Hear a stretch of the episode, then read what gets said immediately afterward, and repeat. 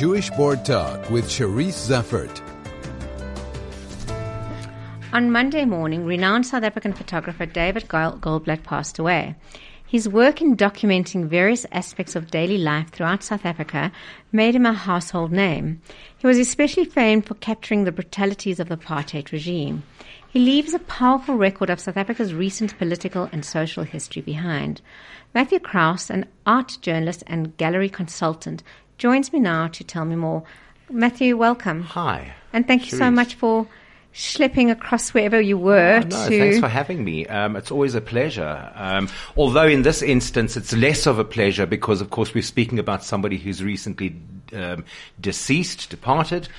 Um, and somebody who who is a, a, national hero, a community hero, an international hero of the art world, um, and really, really um, uh, at the basis at the base of it, just a great guy who who um, used all of his enormous creativity to to inspire generations of photographers that came after him, and and, and in fact, to, to, he inspired uh, his contemporaries uh, um, um, in in the way that he um, he approached um, the the the photographic subject and the photographic um, uh, career that he forged for himself.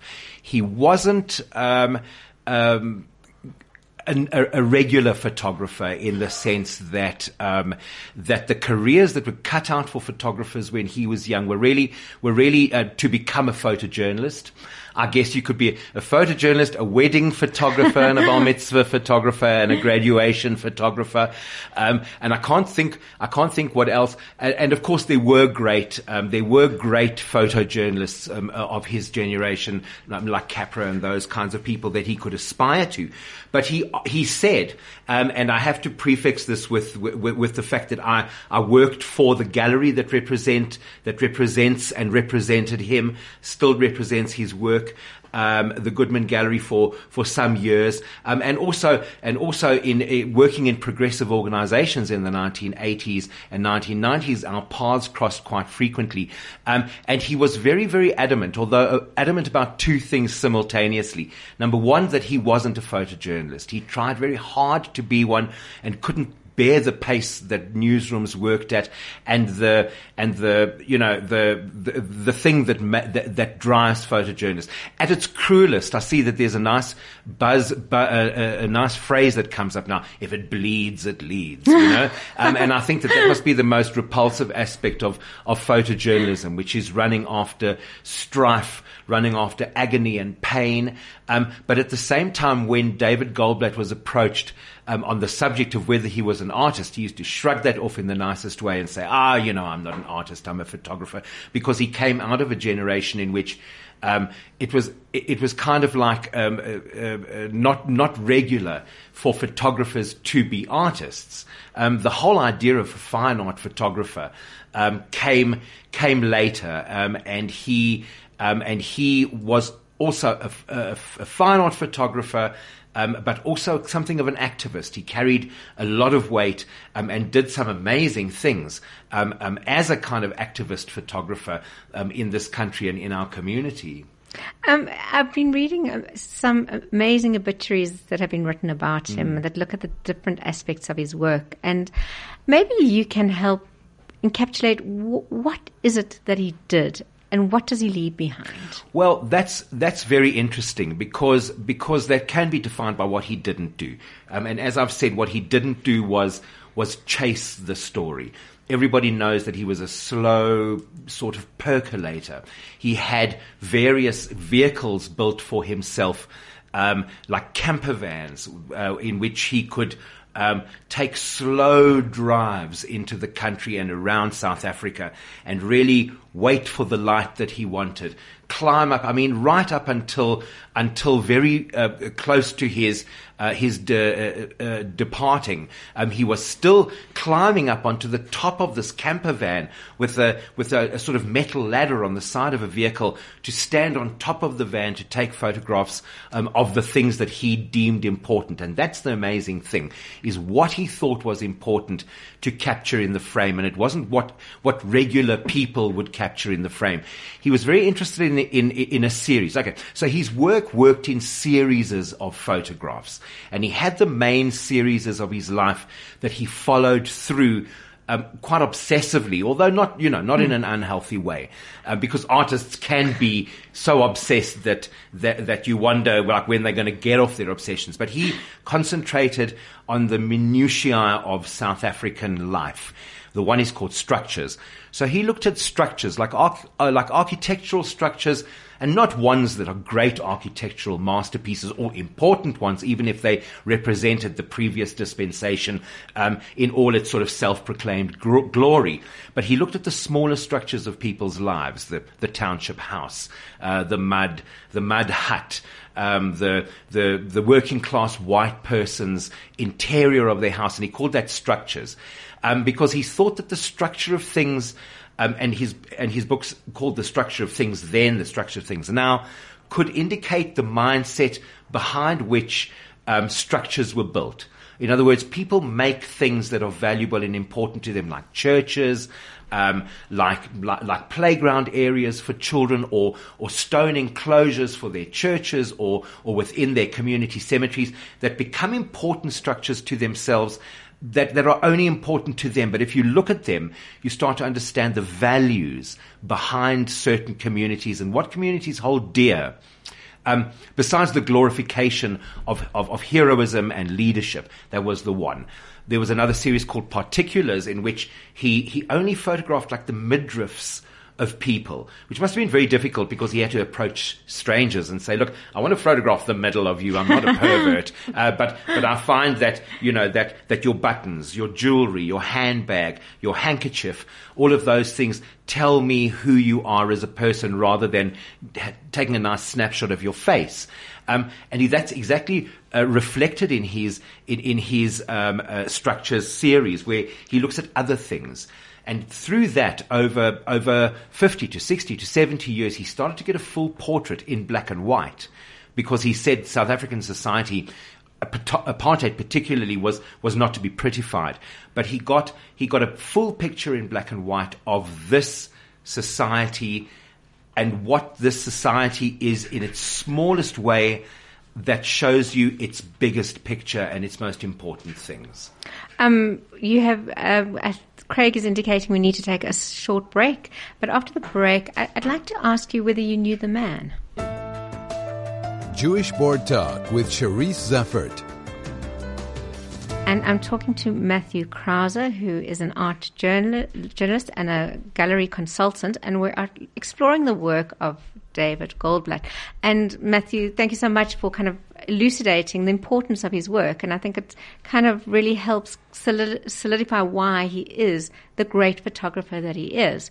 And I just wondered whether you knew him on a personal level. Well, I did. Um, first and foremost, um, I had met him um, when he was part of a, a, photographic collective in the 1980s, uh, when he wasn't the important David Goldblatt, although he was never a man of mm. self-importance.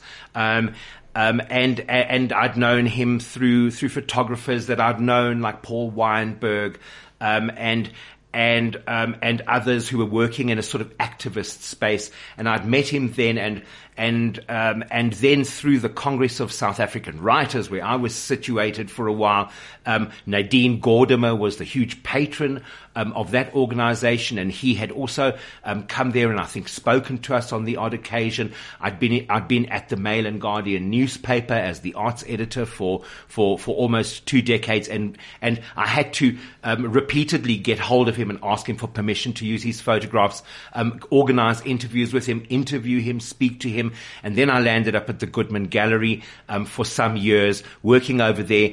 Um, and I had uh, I wrote two uh, ex- two two pieces of media writing um, for two of his exhibitions for the Goodman Gallery, um, and spent some time with him and was able to watch in that very intimate office space um, how he he conducted his photographic career.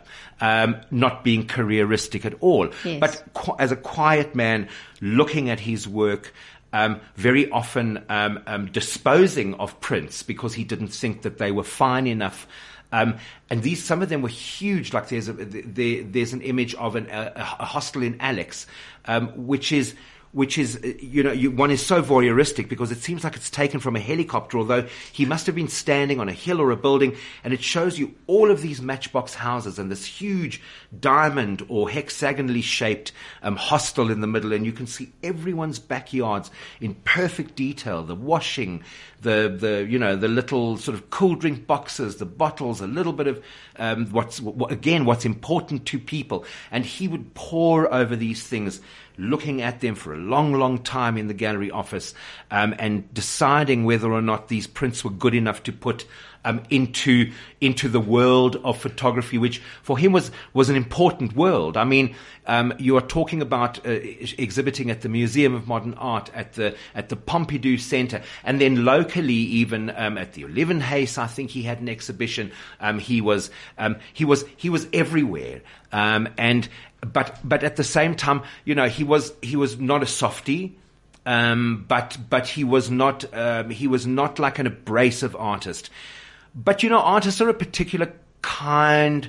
They they come out of their world, and the world is the world of their making. And and the thing that you realize when you work with artists a lot, of course, is that prior to their success has always been a lot of hardship, and they've arrived where they arrived you know, through an enormous journey. They not nowadays. There are some artists who are catapulted into a position of importance and and and and one their, their own wonderment at where they've arrived. But but these old codgers worked their way to the point where they became important people in their field and pioneers. And nobody could take that away from them. No one can take that away from them. So when they say, I want it like this, it's not because the person's being a prima donna. It's because they've gone through so much time and effort and had no pat on the back for it. That by the time they are the great masters um, of their craft, what they want, they want. You don't turn around then and say, "Do you know? Do you know what I think you should do?" I've made that mistake once or twice with artists, and they look at me as though I've crawled out of a dinosaur egg or something. Like what? Like you, you, you're telling me what you think I should do. So it doesn't work that way.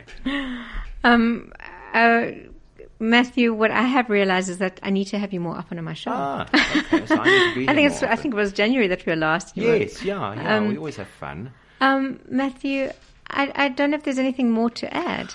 I mean, there are things, they're landmarks. I mean, if people are interested, they should go and have a look um, at, at what David Goldblatt did um, in order to work um, photography into a very public space. Um, he, he turned down his order of Ikhamanga um, uh, because he didn't like the Protection of Information Bill, which was a big thing. Anybody who was offered such a national uh, moment of prestige would not have done so, um, or may not have done so because you know they want the accolade and the glory. Um, he he took his his art off the walls of of uh, of the Johannesburg Art Fair because he didn't like the way an artist who he didn't even know had been treated, or he felt censored, and so he he took his craft and his art and he worked it into a space where he became a powerful individual because he took a stand continually about what he thought was right and wrong.